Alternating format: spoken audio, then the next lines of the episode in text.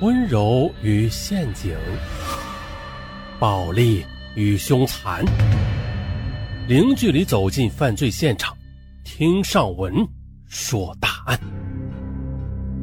本节目由喜马拉雅独家播出。二零零九年的七月二十九日。北京市朝阳公安分局破获了一起啊，利用手机短信敲诈关木村、张恒、马伊琍等一百多位明星的恶性案件。哇，一百多位明星啊，大案件。不过呢，这起案件经过警方的缜密侦查，这案情嘛，很快的就浮出了水面。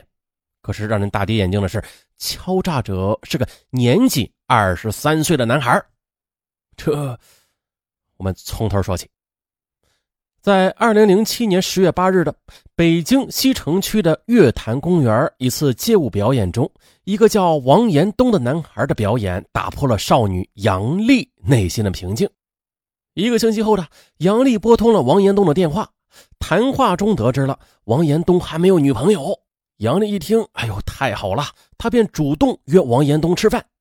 约会那天，两人点了两份鱼翅捞饭，还要了一瓶路易十六白葡萄酒。喝着香醇的葡萄酒，王延东心想：“哎呦，这顿饭怎么也得一千多吧？”可是啊，在结账时，杨丽的眼睛连眨都没有眨一下呢，就刷信用卡买了单。呃，这在一家网吧做网管的王延东，一个月工资这才一千五呢，这才刚够一顿饭钱。哎。再看看眼前的女孩如此大方，他觉得这是一个改变自己命运的绝佳机会。嘿，从那以后呢他就反客为主了，编造各种借口接近杨丽。今天请她看街舞，明天啊又送给她一串精致的风铃，后天呢又送给她什么什么的小礼物。哎，虽然每次王延东为杨丽花钱不超过一百元吧，但是幸福的指数啊却在杨丽的心头呈几何增长。到了二零零八年月底了。在杨丽家开的网络学校中啊，因为有一个学员学习不认真，没有学会电脑操作技能，便纠集两个社会闲杂人员到学校闹事他们围着杨丽大吵大闹，要求学校退还学费。杨丽便打电话向王延东求援。这王延东没有让杨丽失望。半个小时之后呢，王延东带着跳街舞的一帮朋友打车赶来了。当明白是怎么回事之后，他冲到那三个人面前，吼道。你们想找麻烦，冲我来啊！欺负一个女孩子算什么本事？看着对方一下子来了这么多人，这三个人也是自知理亏啊，这才悻悻的离去了。这闹事之人离去之后，哎呀，受了委屈的杨丽哭着扑进了王延东的怀里，王延东啊，则紧紧的将她搂住。哎呀，别怕，有我在，没有人敢欺负你啊！别哭了。说着，他还在杨丽的额头上甜蜜的吻了一下。二零零八年五月，王延东退掉了出租屋，搬进了杨丽的单身宿舍。这是一套一百二十多平方米的三居室，是杨丽的父母给他买的。我勒个去，这是北京啊！一百二十多平米的三居室，王延东他做梦也没有想到自己在北京能够住上这样的房子。他决定要牢牢的抓住这份爱情。这年九月的。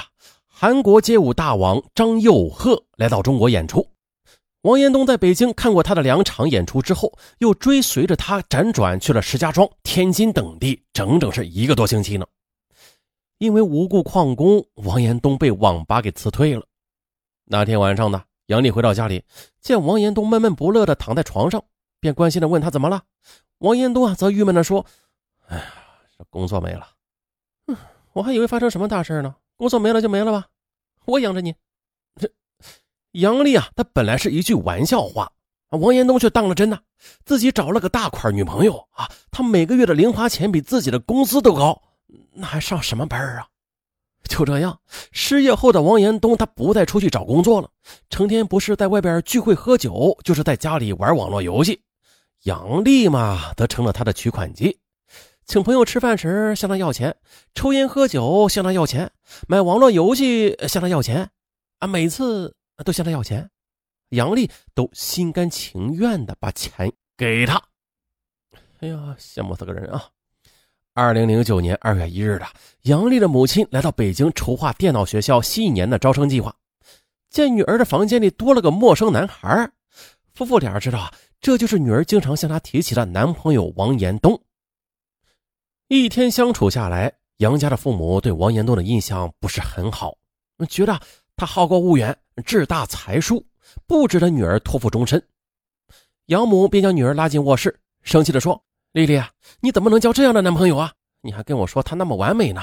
我看呀，他根本就是个贪图享受的小混混，赶快和他分手。”杨丽白了母亲一眼：“妈，你懂得年轻人的爱情吗？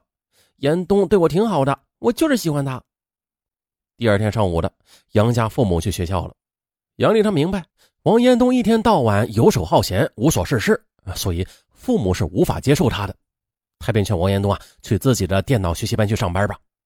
可是王延东却说：“你是老板，我是你男朋友，去替你打工，不仅你没有面子，那我更没有脸见人了。”啊，杨丽觉得王延东的话也也在理儿，他呢又开始想别的办法了。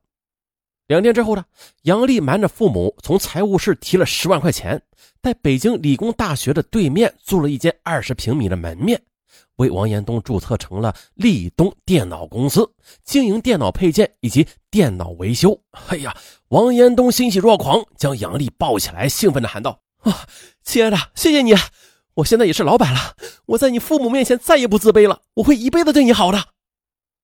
可是呢，上班没几天，王延东又向杨丽抱怨：“现在我大小也是个老板了啊，出去和别人谈业务啊，连个车都没有，对方也不相信我的实力。你干脆再给我配辆车吧。”啊，杨丽听后有些不高兴了：“不行，公司没有盈利了，你就要买车，你太会享受了吧？”见杨丽不答应。王延东又使出了杀手锏，对她不理不睬。男朋友一生气，杨丽就慌了。为了哄他高兴啊，几天之后的杨丽又斥资十多万元为王延东买了一辆东风标致三零七，这一下子二十多万元就没了。自然的，纸包不住火。半个月后，杨家父母得知这一切了，痛心疾首的对女儿说：“孩子，你太傻了，以后啊，有你哭的那一天。那个王延东是什么人啊？我们比你看得更清楚。”夫妇俩要求女儿将公司和汽车变更到他的名下，否则呢，就将电脑学校的财权收回来。在父母的高压之下，杨丽只得一一照办。这一切对王延东刺激太大了。原来杨丽的父母一直看不起自己啊，杨丽也在防着自己。自己这哪里是什么老板呢？这还不是为他们家打工吗？从此呢，王延东对杨丽的态度也是急转直下，三天两头的与他吵架，在家里玩游戏啊，一玩就是一个通宵。王延东本就没有经营公司的才干和定力，现在公司又换成了杨丽的名字，他是更加的没兴趣了。每天开车到公司啊，不是上网就是与人聊天，再或者就是约朋友去茶楼喝茶打牌，这样啊，公司的经营状况也是一塌糊涂。由于王延东无心打理，这电脑公司也是被迫关闭了。杨丽投入的十万元的资金几乎是血本无归，啊，这也是自己和父母挣的血汗钱呐！啊，就这样让王延东白白浪费掉了，这对杨丽的刺激也很大。这人嘛，有了经历就会成熟，啊，经历了这些，杨丽也是渐渐的从狂热的高温爱情中清醒过来了。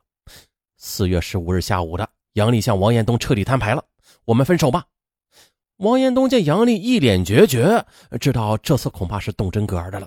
啊！王延东扑通一声的跪到杨丽面前，流着泪哀求道：“丽丽，我是爱你的啊，我离不开你，你别跟我走好吗？”这一幕，哎呀，真没出息啊！不仅没有激起杨丽的半点心疼与同情，反而让她更加反感。杨丽向王延东下了最后通牒，限他在一个星期之内搬出去。不是丽丽，丽丽丽，哎呀，王延东苦不堪言呐！这失去了杨丽，自己的未来在哪儿啊？眼看着离开的日子一天天临近了，而杨丽的态度不仅没有一点点好转，反而对他是越来越冷淡了。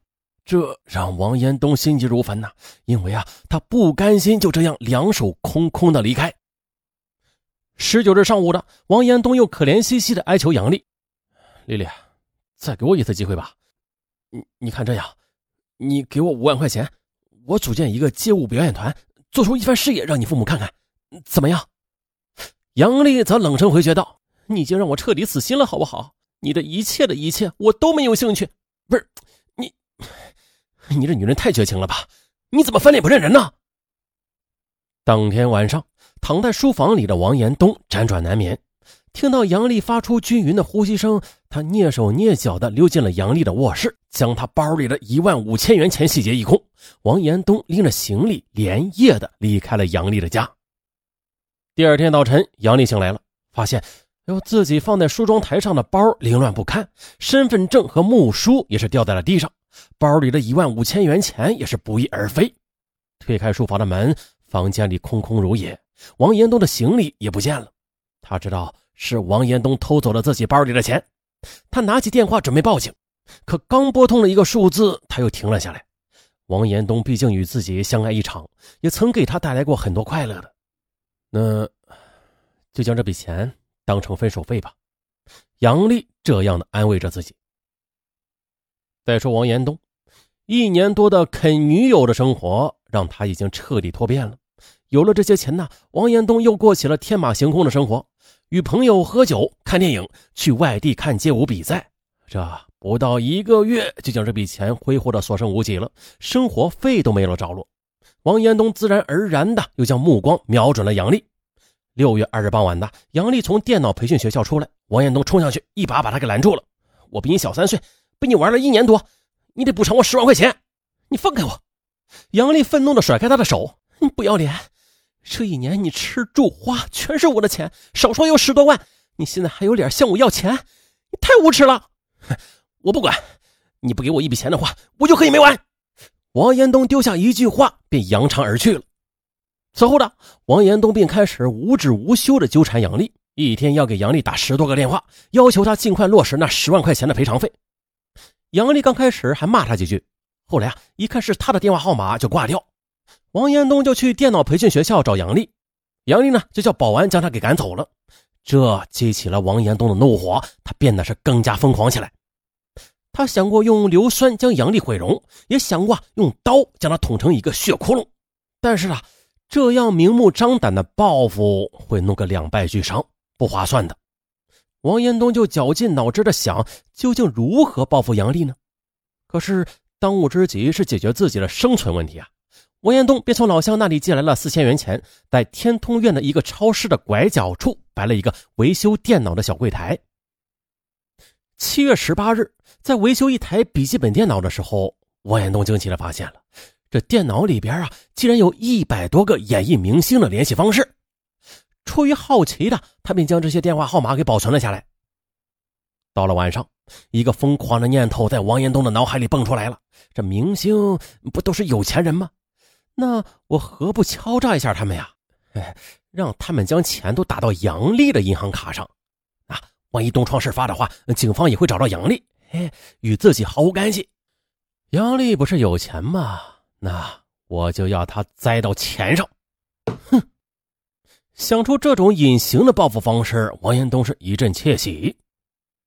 接着，为了让自己彻底的隐藏在幕后，他购买了一张新的手机卡。次日九时许的，王延东就用这个号码给一些明星分别的发出了敲诈短信，内容为：我已经掌握了你的多张裸照，今日下午两点前呢，汇齐三十万元的验证费，过时不候。如无诚意，请关注下午三点的网络新闻，一切后果自负。卡号为一二三四五六七。好了，万事俱备，只欠东风。就在王延东梦想着金钱像潮水般涌来之时，他等来的却是锃亮的冰凉的手铐，想着自己用心良苦的隐形报复，依然逃脱不了法律的制裁，他悔泪长流。可是，一切都完了。想当初的他，贩卖了自己的爱情，收获了享受，可是却在享受的同时，也失去了做人的尊严。都说爱是心与心的交换，可是他却用爱情去交换奢华。